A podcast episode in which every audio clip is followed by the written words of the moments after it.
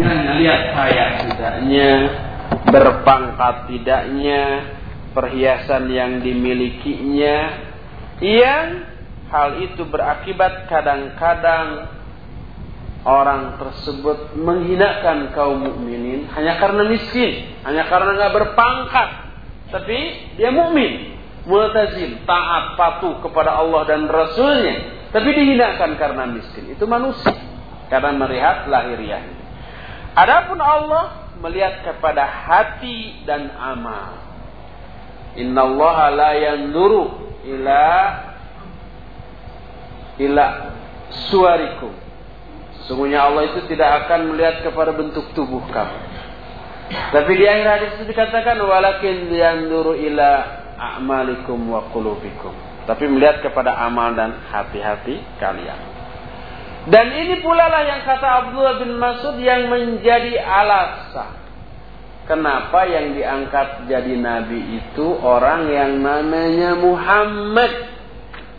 Orang Mekah dan tinggalnya saat itu. Tahun 500 sekian. 500 Masehi. 571 lahir di sana namanya Muhammad bin Abdullah di Mekah itu yang diangkat jadi nabi. Kenapa yang diangkat tidak yang diangkat jadi nabi itu bukan kita yang hidup di Bandung pada abad sekarang. Juga kenapa yang dihidupkan ditakdirkan menjadi sahabat-sahabat nabinya itu mereka seperti Abu Bakar, Umar, Utsman, Ali dan yang lain-lainnya. Kenapa kita tidak kita saja yang dihidupkan saat itu dan dihidupkan di sana. Di Mekah. Sehingga kita mungkin sering berangan-angan seandainya saya waktu itu hidup di sana. Sejaman dengan Nabi Sallallahu Alaihi Wasallam pasti sayalah yang akan menjadi Abu Bakar. Atau malah lebih baik daripada Abu Bakar. Kan gitu. Sering berangan-angan. Ini rahasia saya juga dulu berangan-angan begitu. Karena apa? Karena Nabi Sallallahu dipilih oleh Allah untuk menjadi nabinya karena terbaik hatinya dibanding hati mana pun. Kata Abdullah bin Mas'ud, Inna Allah yanduru ila qulubil ibad. Fawajada qalba Muhammadin khair qulubil ibad.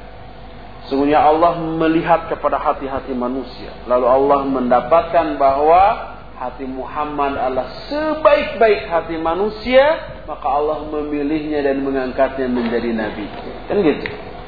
Kemudian summa yanzuru ila qulubil ibad ba'da qalbi Muhammadin sallallahu alaihi wasallam fawajada anna quluba ashabihi khaira qulubil ibad. Kemudian setelah itu Allah memperhatikan lagi hati-hati manusia lain selain hati Muhammad maka Allah temukan bahwa hati-hati para sahabatnya merupakan sebaik-baik hati manusia. Lalu Allah memilih mereka untuk menjadi sahabat nabinya dan menjadi pembela nabinya. Pantas mereka terpilih menjadi para sahabat itu karena hati mereka terbaik. Kenapa tidak kita yang dipilih oleh Allah untuk menjadi sahabat Nabi dan hidup pada zaman itu? Karena hati kita ini jangankan layak jadi sahabat, jadi tabiin pun tidak layak. Jadi ulama juga tidak layak, layaknya jadi tolim terus. Suka telat lagi datang. Kadang-kadang absen lagi.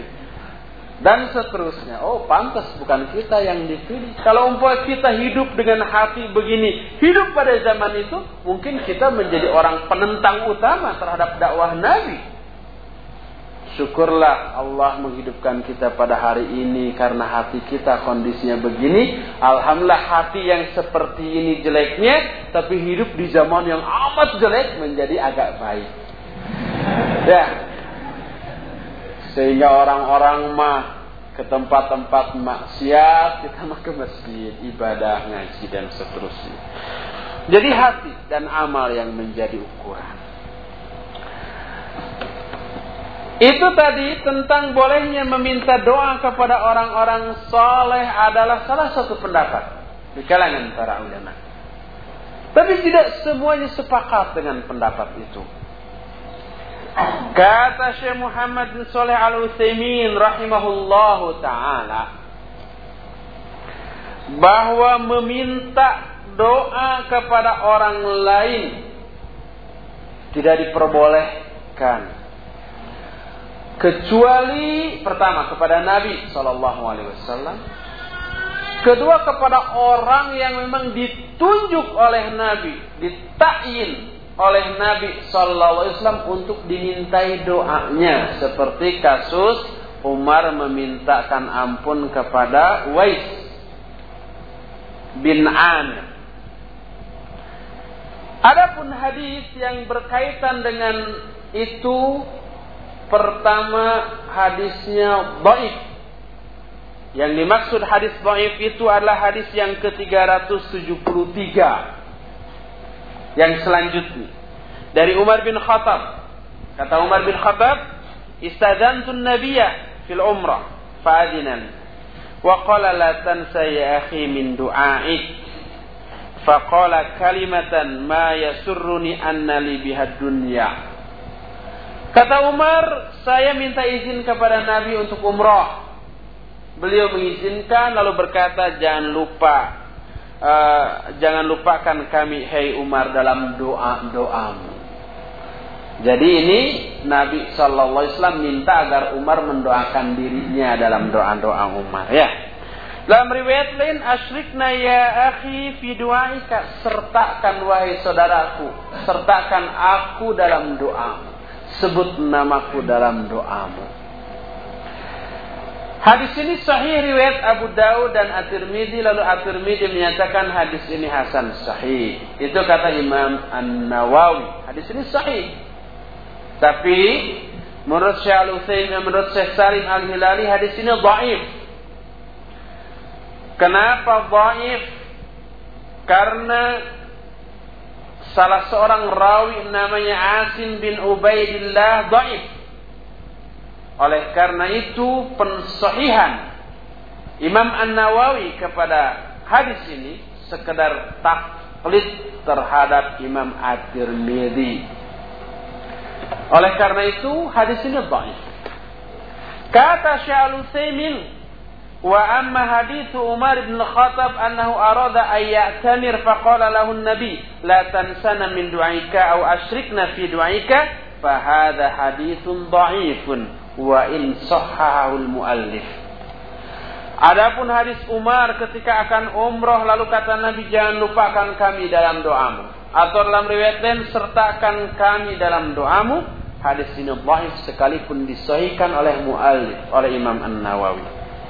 Kenapa? Karena kata beliau, mualif itu Imam An-Nawawi, salah satu manhaj beliau di dalam masalah hadis, "Idza kana al-haditsu fi fadailil a'mal fa innahu yatasahalu fil hukmi alaihi wal amal bihi." Kalau Imam An-Nawawi ini mensikapi hadis-hadis tentang fadailul a'mal beliau memudah-mudahkan untuk menetapkan hukum dan beramal tentang hadis tentang fadhailul amal itu sekalipun baik. Oleh karena itu, maka pensahihan Imam An-Nawawi itu tidak bisa diterima. Sekalipun apa yang dilakukan Imam An-Nawawi bersumber niat yang baik, akan tetapi yang wajib bagi kita lah ittiba'ul haq mengikuti al-haq, kebenaran. Maka yang sahih harus dianggap sahih dan diperlakukan sebagai hadis yang sahih. Adapun yang dhaif harus tetap dianggap dhaif dan diperlakukan sebagai hadis yang dhaif. Oleh karena itu kata beliau wa fadailul a'mal tudraku bi ghairi tashihil ahadits dhaifah. Fadailul a'mal keutamaan amal, amal-amal yang utama bisa juga dicapai tanpa harus mensohikan hadis-hadis yang baik. Banyak hadis sahih yang menjelaskan tentang keutamaan amal, itu amalkan tanpa harus mensohikan yang baik. Memang benar bahwa Nabi Shallallahu Alaihi Wasallam memerintahkan kepada siapa pun yang bertemu dengan Uwais. Nah, di sini disebutkan Uwais al Qarni atau al Qarani kata Syaikhul Utsaimin. Dua-duanya boleh. Man ra'a Uwaisan al-Qarni au al-Qarani ayat luba minhu ad-du'a. Nabi Sallallahu Alaihi Wasallam memerintahkan kepada siapa pun yang bertemu dengan Uwais al-Qarni atau al-Qarani agar minta doa kepada dia. Tapi ada khasun bihi. Ini khusus. Liannahu kana rajulan baran bi ummi.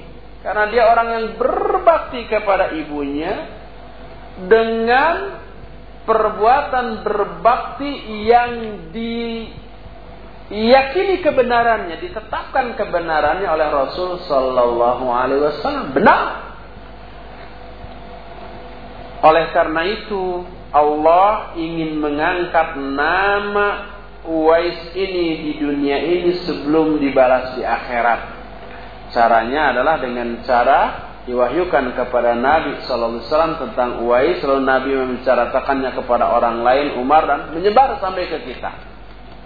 Adapun kita sekarang, umpamai melihat ada ikhwan, baik ke ibunya, ke orang tuanya, apa seperti Uwais. Apakah boleh kita kita minta doa kepada dia karena Nabi pun menyuruh orang minta doa kepada Uwais? Tidak. Karena apa? Karena kita menilai baik kepada orang itu sepengetahuan kita. Menurut kita baik. Mungkin di belakang kita nggak tahu bahwa jelek umpamanya. Atau niatnya kita nggak tahu niat dia. Umpamanya dalam hatinya ngedumel dia terpaksa berbuat baik itu hanya karena umpamanya uh, tidak ingin aja disebut sebagai anak durhaka tapi dalam hatinya semoga ibunya cepat matilah biar nggak lelah. Nah, mungkin aja kan kita nggak tahu. Tapi Allah tahu. Rasulnya juga diberitahu. Uwais tidak begitu. Murni betul-betul perbuatan baiknya oleh karena itu distasiah oleh Nabi Shallallahu Alaihi Wasallam dan dibolehkan bagi kita meminta doa dari dia. Sebagai bukti adalah Nabi Shallallahu Alaihi Wasallam tidak pernah memerintahkan seseorang untuk meminta doa kepada orang lain, sekalipun di sana ada orang yang lebih utama dari Uwais. Abu Bakar lebih utama dari Uwais. Juga sahabat-sahabat lainnya, seluruh sahabat lebih utama daripada Uwais. Siapa yang meragukan iman Abu Bakar, Umar, Utsman, Ali dan yang lain-lainnya? Tapi sekalipun mereka orang-orang yang amat sangat utama, tidak pernah Nabi Shallallahu Alaihi Wasallam memerintahkan kepada seseorang untuk meminta doa dari mereka. Enggak. Yang benar kata Syalutain bahwa ia la yang bagi ayat luba ahadud doa min ghairi Tidaklah diperbolehkan seorang untuk minta doa kepada yang lainnya sekalipun orang yang dimintai doa itu orang yang soleh. Karena hal tersebut bukanlah termasuk contoh dari Nabi SAW ataupun contoh dari para khulafa yang rasyidin. Ada apabila isi doanya bersifat umum Artinya kita minta doa kepada orang yang soleh untuk berdoa demi kepentingan umum. Seperti minta diturunkan hujan. Minta dihentikan fitnah dan bahaya serta kekacauan dari manusia dan yang sejenisnya.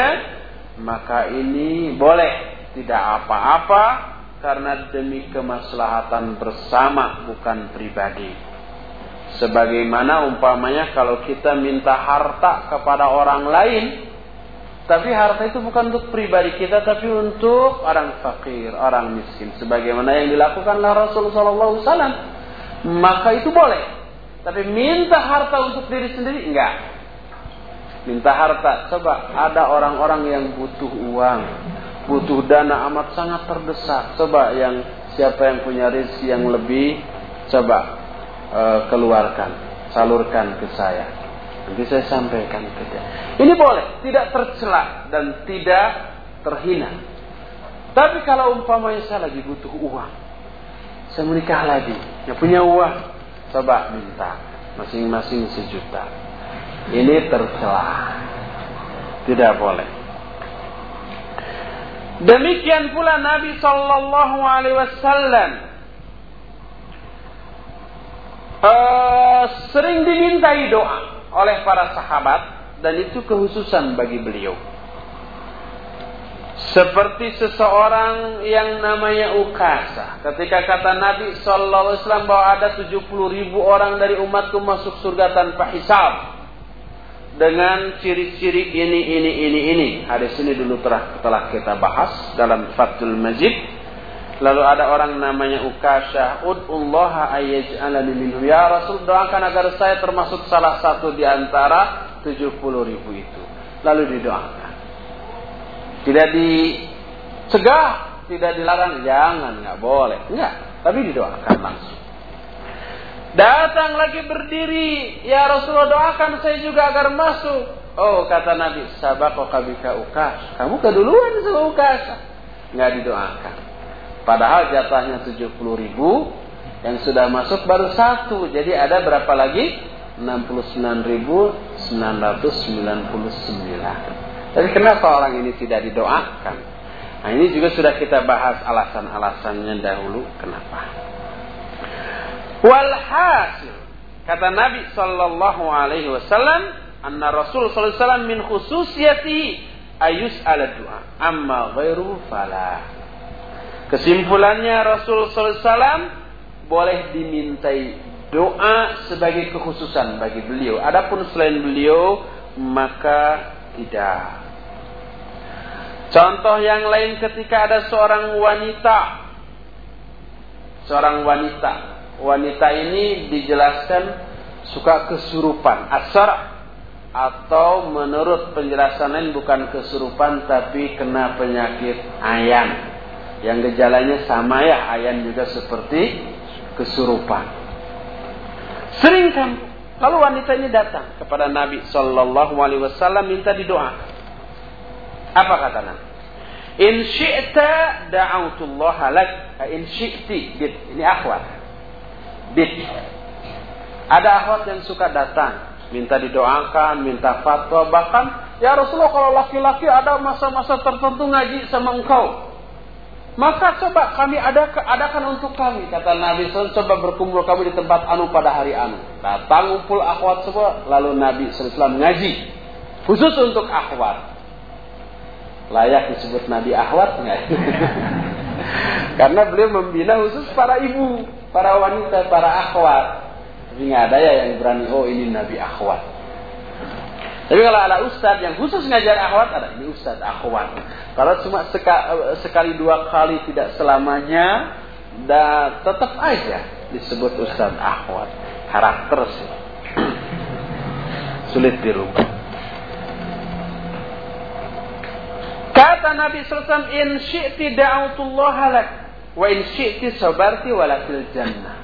Kalau kamu mau, saya akan doakan kepada Allah untuk. Tapi kalau kamu mau, kamu sabar dan kamu surga bagiannya. Coba, mending didoakan, bakal semua atau mending kamu sabar dalam kondisi penyakit seperti itu, tapi surga jaminannya. Kata kata akhwat itu, asbir walakin ud'ullaha alla tankashifa aurati. Saya akan sabar tapi doakan kepada Allah agar aurat saya tidak terbuka ketika kambuh. Karena ketika kesurupan atau ketika ayan, kan nggak sadar ya, nggak tahu apa yang dialami oleh dirinya, mungkin auratnya terbuka dan seterusnya, kelihatan oleh ikhwan kenadol dan seterusnya, bahaya. Akhirnya dia minta, udahlah saya akan sabar tapi doakan agar kalau itu kamu saya nggak terbuka aurat. Nah seperti itu. Jadi ini meminta doa kepada Nabi Sallallahu Alaihi Wasallam. Itu kekhususan saja untuk beliau. Oleh karena itu maka kata Syaikhul Utsaimin na'am law arada al-insanu ayat ala min ghairihi du'a وقصده مصلحة الغير يعني يريد أن الله يثيب هذا الرجل على دعوته لأخيه أو أن الله تعالى يستجيب دعوته li'annahu idza da'al insan li akhihi bi dhahril ghaib qala al malak amin walaka bimisli fal a'mal bin niyat. Memang benar kata Syaikhul Utsaimin seandainya seseorang meminta doa dari yang lain kemudian niatnya untuk kemaslahatan yang lain tolong doakan si anu agar begini umpamanya. Dia minta berdoa kepada orang lain dan yang di eh, apa isi doanya untuk kepentingan yang lain lagi. Maka uh, dia maksudnya agar Allah memberi pahala kepada orang ini uh, karena doanya kepada saudaranya atau Allah itu akan mengabulkan doanya maka ini bagus karena apabila seorang manusia berdoa untuk saudaranya tanpa sepengetahuan saudaranya umpamanya saya mendoakan si fulan Si fulan nggak tahu ya Allah, si fulan ekonominya amat sangat sulit, kayakan dia ya Allah, lancarkan rezekinya dan seterusnya. Dia juga belum dapat jodoh ya Allah beri akhwat yang paling solihah di antara yang ada dan beri saya yang lebih solih dari itu.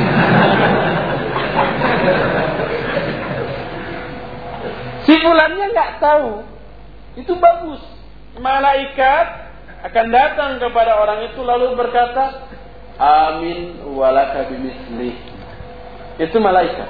Mengaminkan doa kita dan engkau pun seperti itu pula. Doa kita untuk orang lain belum tentu dikabul. Karena apa? Mungkin kurang khusyuk, mungkin uh, kurang penghayatan dan seterusnya. Tapi kita didoakan oleh malaikat.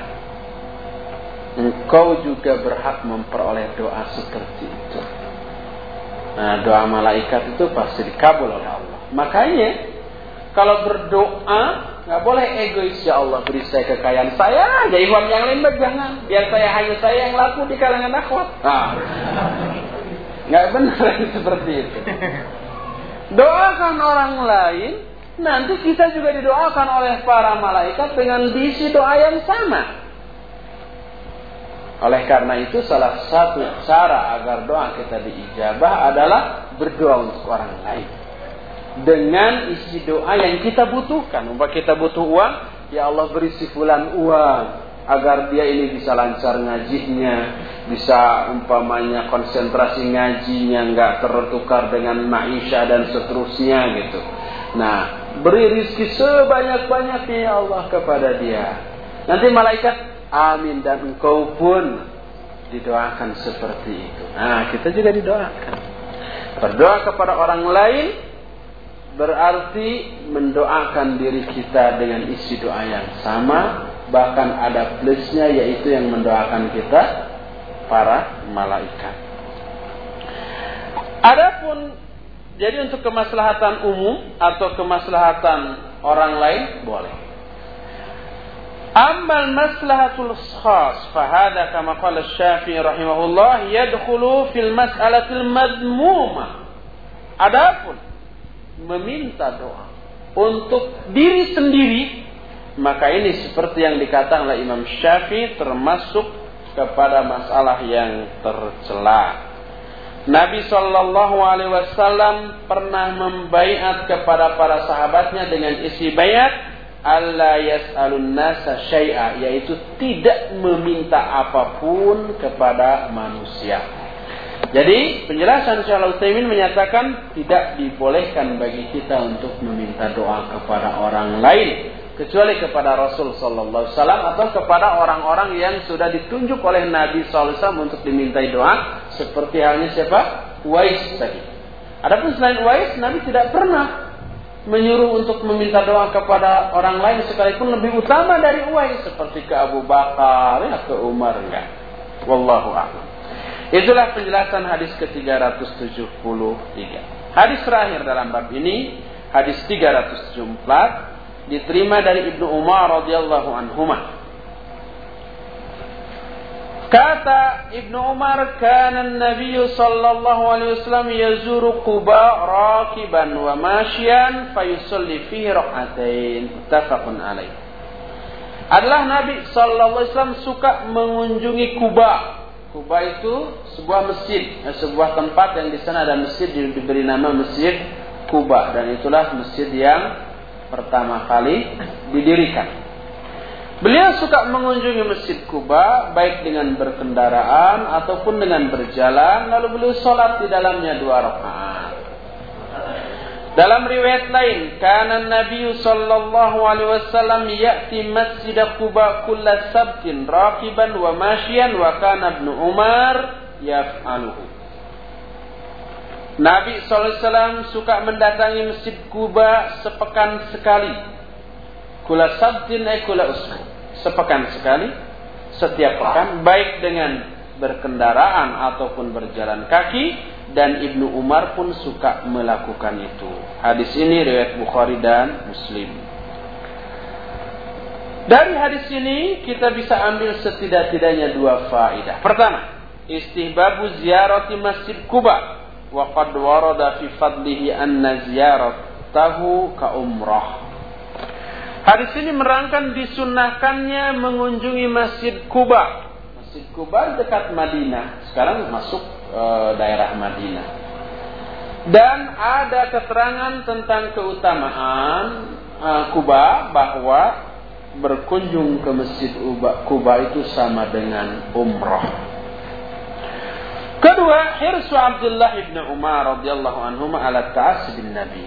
Hadis ini pun merangkan amat bersungguh-sungguhnya Abdullah bin Umar dalam mencontoh perilaku Nabi. Nabi suka ke Kuba, diikuti suka ke Kuba. Seperti itu. Nah, kenapa ini dibahas? Sebab bab ini berkaitan dengan bab keutamaan mengunjungi ahlul khair, orang-orang yang baik, bergaul dengan mereka dan mengunjungi tempat-tempat yang utama. Salah satu tempat yang dianggap utama adalah masjid Kuba.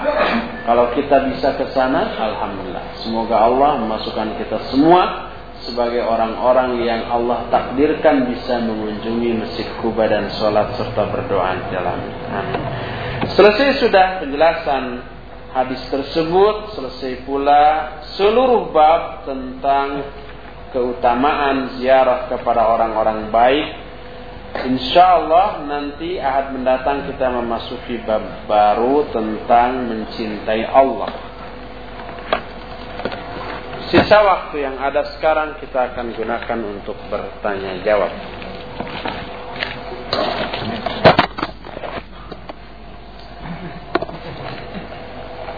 Jadi kalau ada ini ada orang yang kita minta doa diri sendiri itu maksudnya tercela. Menurut Imam Syafi'i, ya. Menurut Syahal Utsaimin, ya, tidak boleh. Kalau mau memintakan untuk kepentingan semuanya. Tapi menurut Syekh Salim itu boleh. Silakan pilih mana yang mana yang anda suka. Luber.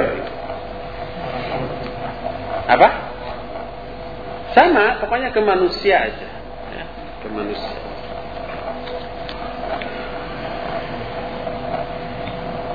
Tapi kalau mendoakan orang lain tanpa orang lainnya minta doa gimana? Boleh. Kita mendoakan orang lain tanpa diminta oleh orang itu boleh bagus. Bagus. Baik berhadapan di sini. Atau tahu dia. kalau berhadapan mah tahu. Saya doakan antum Oh, nggak perlu ngomong begitu. Nanti dia merasa kehutangan jasa. Wah, saya doakan agar antum cepat kaya. Ternyata kaya, aduh, saya doakan nih punya hutang harus balas jasa. Nanti begitu. Nggak perlu. Nggak perlu kita bilang bahwa kita mendoakan dia biar ikhlas. Nanti rugi dia betul-betul kaya, nggak tahu bahwa itu doa kita. Sebab kita mendoakan itu sekedar ibadah, menolong bukan untuk minta balasan dari doa kita.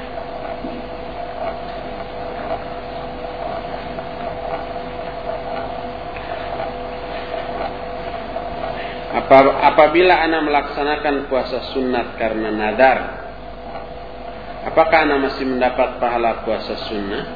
Kalau nadar wajib, bukan sunnah.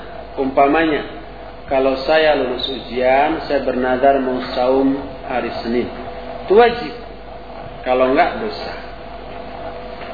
Apakah benar kronologi datangnya Imam Mahdi beserta ciri-ciri zamannya yang berasal dari hadis dan asal sahabat sehingga menyebabkan anak berpikiran bahwa kiamat masih lama. Iya betul, hadis-hadis tentang ciri-ciri kiamat itu sahih. Betul tentang Imam Mahdi, tentang Dajjal, sebelumnya tentang ada ini, ini, ini, betul. Terus belum ada semua itu, apakah masih lama? Ah ini yang belum tentu lamanya, segimana dan seterusnya. Tapi kalau toh kita berpikiran kiamat masih lama dalam arti kita nggak akan mengalami, maka itu bisa berbahaya karena kita bisa lalai. Ah, kiamat kan masih lama, tandanya juga belum. Gitu ya. Perang juga belum dengan orang kafir kemudian kita menangnya juga belum masih kalah terus jadi kiamat masih lama santai aja lah kan gitu tidak kiamat tapi mati mungkin besok lusa ya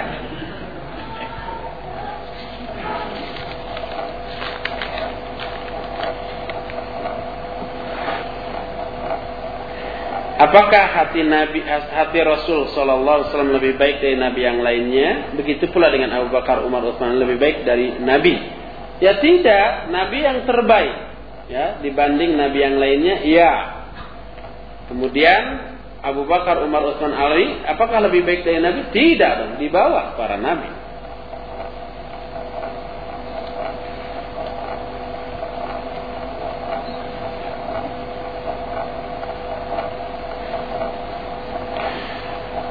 Afwan, saya bertanya untuk kedua kalinya tentang sholat sunat sebelum atau sudah sholat duhur empat rakaat. Apakah dua-dua atau empat rakaat sekaligus? Dulu kalau nggak salah pernah saya jawab ya. Boleh dua-dua, boleh empat sekaligus. E, kalau bisa dijawab sekarang, bukankah agak tidak baik menunda seorang ikhwan untuk mengerjakan suatu kebaikan? Ya salah satu alasan kenapa saya ditahdir saya itu suka menangguhkan jawaban. Nanti nanti padahal mengakhirkan jawaban di saat orang butuh itu tidak boleh kan gitu. Saya juga sering bahwa takhirul uh, bayan anil hajah atau indah hajatin nasi ilahi la yajuz. Mengakhirkan jawaban di saat orang amat sangat butuh kepada jawaban itu tidak boleh. Tapi saya suka mengakhirkan. Makanya ini sebagai salah satu alasan saya ditahdir. Katanya. Wallahu alam. Ada beberapa penjelasan. Pertama, saya memandang bahwa ditangguhkannya jawaban itu e, karena tidak terdesak untuk diamalkan saat-saat itu dalam kasus-kasus tertentu ya itu pertama kedua karena saya ingin memberi jawaban yang lebih memuaskan, lebih lengkap dengan segala macamnya. Dan itu butuh waktu untuk membuka-buka kitab. Kalau dijawab saat itu seadanya ada berapa kemungkinan. Mungkin saya salah dalam menjawab. Sehingga nanti harus diralat lagi. Nggak masalah dengan meralatnya. Tapi kalau ketika saya salah yang datang banyak. Ketika meralat yang datang sedikit. Ini bahaya. Makanya saya tangguhkan. Ketiga, ada kemungkinan ketika ditanya tentang masalah itu saya tidak tahu jawabannya. Saya tangguhkan, saya bilang PR. Kan suka sering begitu kan? Dan saya tidak mau memaksa-maksakan diri menjawab satu hal yang saya tidak tahu tentang hal itu. Oleh karena itulah, maka saya tangguhkan jawabannya. Nanti PR walaupun suka saya ambil nanti insya Allah akan kita jelaskan. Tapi entah kapan dan di mana. Saya suka begitu kan? Mungkin ada kesan bercanda, tapi saya benar karena saya tidak bisa memastikan kapan dan di mana saya akan menjelaskan itu. Suka lupa lagi kan? Nah, seperti itu. Jadi begitu. Apakah takabur termasuk amalan hati yang berarti hanya Allah saja yang mengetahuinya? Manusia bisa tahu dari ciri-cirinya seperti kata Nabi al-khibru batrul haq wa ghamtun nas menolak kebenaran dan mengapa menghinakan manusia. Itu. Kalau orang suka pakai pakaian yang bagus, yang mewah, sendal bagus, itu tidak termasuk takabur, enggak. Sebab itu yang ditanyakan. Kata Nabi SAW, La yadkhulul jannah man kana fi qalbihi mithqala dzarratin min kibrin. Tidak akan masuk surga orang yang dalam hatinya ada rasa takabur atau sombong. Ada manusia yang berkata sahabat, "Ya Rasulullah, annar rajula yuhibbu ayyakuna thawbahu husnan wa nala husna." Ya Rasulullah, ada orang yang suka pakai pakaian dan sendal yang bagus. Apa maksud takabur enggak? Kata beliau enggak. Al-kibru innallaha jamilun yuhibbul jamal. Allah indah dan suka kepada keindahan. Al-kibru batrul haq wa ghamtun Takabur itu, sombong itu adalah menolak kebenaran Ketika dinasihati karena yang menasihatinya orang yang lebih rendah, ditolak. Ente baru tahu kemarin sudah nasihati anak. Itu takabur atau sombong. Wagam dan menghinakan manusia. Ente baru ngaji kemarin sore, anak sudah 10 tahun. Nah, umpamanya menghinakan orang. Itu sombong atau itu takabur. Orang sekarang banyak menuduh orang lain sombong atau tak kabur dengan persepsi dirinya dengan kriteria kesombongan yang dia tetapkan sendiri. Umpamanya kita bertemu dengan kawan di jalan. Kita sapa, eh mau ke mana? Orang itu cuek aja, nengok pun enggak. Apa kita katakan? Sombong. Kan gitu. Padahal itu bukan sombong, tapi tuli mungkin nggak kedengaran ya. Mungkin tuli mungkin di apa di telinganya ada earphone gitu ada apa namanya walkman atau mungkin dia lagi ngelamun gitu ya. Nggak konsentrasi sehingga yang manggil nggak kedengaran. Tapi kita sab sombong. Ini yang pertama. Kedua, ada kalanya orang menuduh orang lain sombong karena kesombongan dirinya sombongan si penuduh yang sombong. Umpamanya, orang merasa memiliki harta yang cukup. Tapi ada orang lain yang hartanya lebih. Dan dia nggak suka dengan itu. Dia ingin tetap dianggap oleh orang-orang lain selevel dengan dia atau dia lebih kaya. Ketika orang lain yang punya kekayaan itu memberi sesuatu kepada kita, kita merasa terhina. Aduh saya punya banyak uang nih kok dia ngasih ke saya. Wah ini pasti sombong dia ini. So of course gitu. Apa unjuk ke kekayaan aja ingin disebut kaya lah kayaknya dia sombong banget. Kan gitu. Padahal dia menuduh orang lain sombong itu karena kesombongan dirinya. Dia ingin disebut kaya oleh orang lain, tapi ketika dia diberi oleh orang lain, oh, sombong dia unjuk kekayaan yang begitu aja diberikan ke saya. Nah seperti itu. Itu bukan sombong menurut syariat, tapi sombong menurut hawa nafsu manusia. Apakah jadi takabur termasuk amalan hati yang berarti hanya Allah saja yang mengetahui? Iya, Allah pasti tahu, tapi ada tanda-tandanya. Tapi sering kali orang menuduh sombong kepada orang lain, bukan sombong menurut syariat, tapi sombong menurut hawa nafsunya sendiri.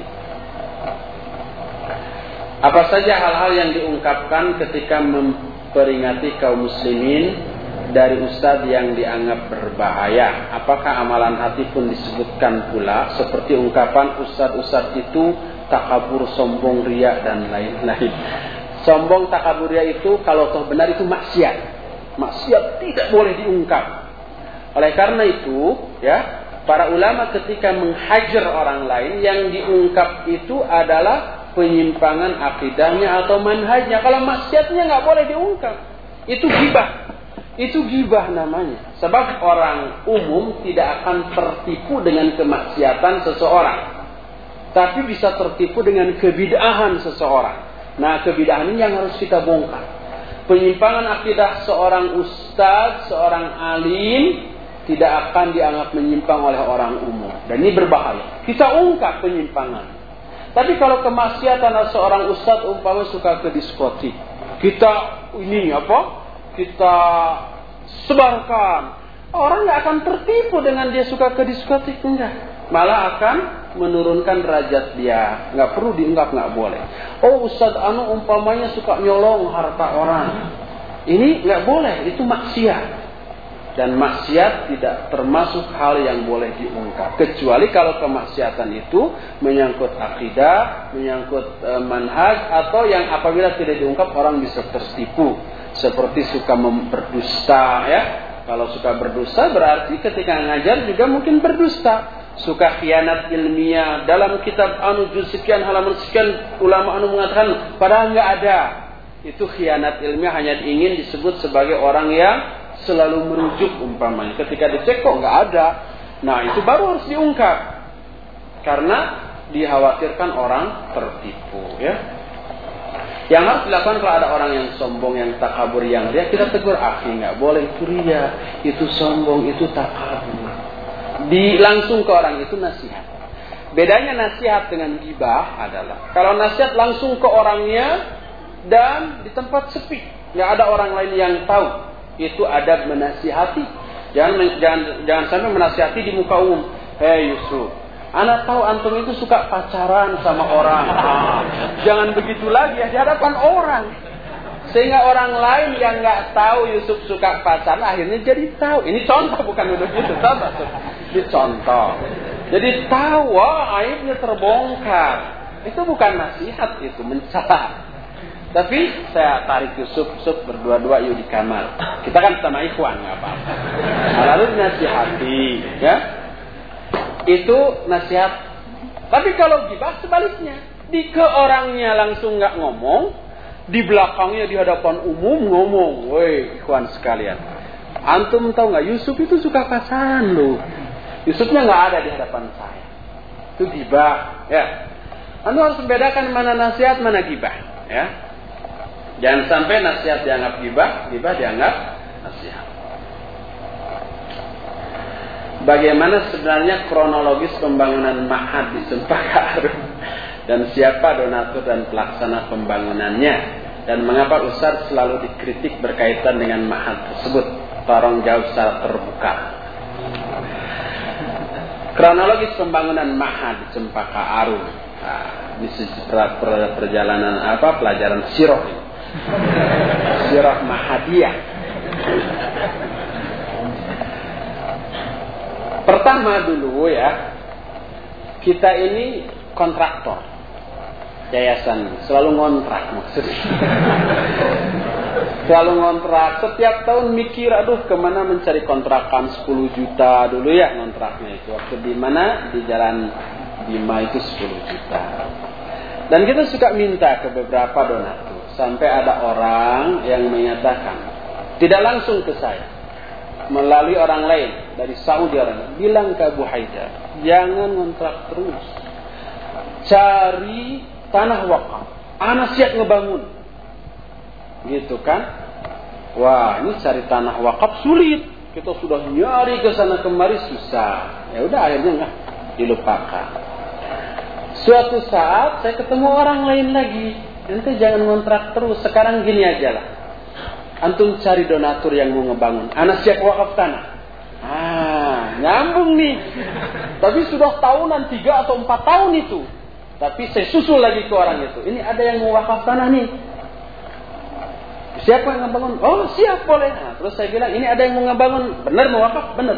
Nah, langsung saya hubungkan kedua-duanya yang mau wakaf tanah itu Khalid Bawazir yang ada di Surabaya kemudian yang mau membangun itu salah seorang syekh dari Kuwait waktu itu melalui uh, Lajna Al-Khairiyah Mustaraka langsung saya hubungkan kedua cek udah langsung mereka komunikasi. Sepakat boleh. Lalu calling saya Abu Haidar cari tanah dengan harga sekian dua sekian. Waduh lebih dari setahun saya keliling-keliling sama beberapa orang ikhwan sama dadang sama siapa. Nyari ini oh, negonya masya Allah ulet tahun lebih lah. Akhirnya alhamdulillah dapat di Cempaka Aru akhirnya prung gitu ya. Tapi ada masalah pindah ke yang sekarang. Nah kemudian itu awalnya ya. Asbabul wurudnya itu seperti itu. Nah lalu eh, awalnya kita yang menangani pembangunan ya atas nama yayasan. Kemudian saya dapat musibah sakit sehingga tidak bisa lagi diserahkan kepada orang lain dan seterusnya sampai yang sekarang. Saya tidak lagi terlibat dalam bentuk apa pun baik dalam proses pembangunan ataupun setelah bangunan itu jadi. Saya bukan pengurusnya, saya bukan pengajarnya, saya bukan apa-apanya lagi di sana. Bahkan pernah ada e, rumor yang beredar bahwa nama yayasan. Yayasannya sudah bukan Ihya Sunnah lagi. Dan mahannya juga nah, jangan e, baru. Namanya Abah. Artinya asal bukan Abu Haidar. Yayasan Abah. Pokoknya Abu Haidar nggak boleh lagi. Karena sudah terbukti nggak bisa nggak mampu mengelola itu. Nggak bisa dipercaya lagi. Kalau nggak boleh. Antum terlibat di sana. Kata si orang yang berwenang Kelas saya mundur, saya selesaikan urusan yang tersisa, sudah itu maju jalan lagi saya mundur dan saya tidak akan terlibat sebagai apa pun, sekalipun sebagai pengajar nanti di sana. Antum harus tahu itu bukan proyek saya lagi. Nanti nggak akan ngajar, nggak akan apa-apa nggak. Kalau antum pesantren di sana jangan bilang itu pesantrennya Abu Haidar atau Yayasan Abu Haidar, walaupun ada di Bandung. Enggak, bukan. Dan saya sudah bilang ini juga kepada beberapa orang, gitu ya. Itu Nah, yang ada pengurus di sana Ustaz Yazid Abdul Qadir Jawa, Ustaz Farid Kasim Anus, Ustaz eh, Abu Qatada yang dari Tasik. Itu jadi pengurus.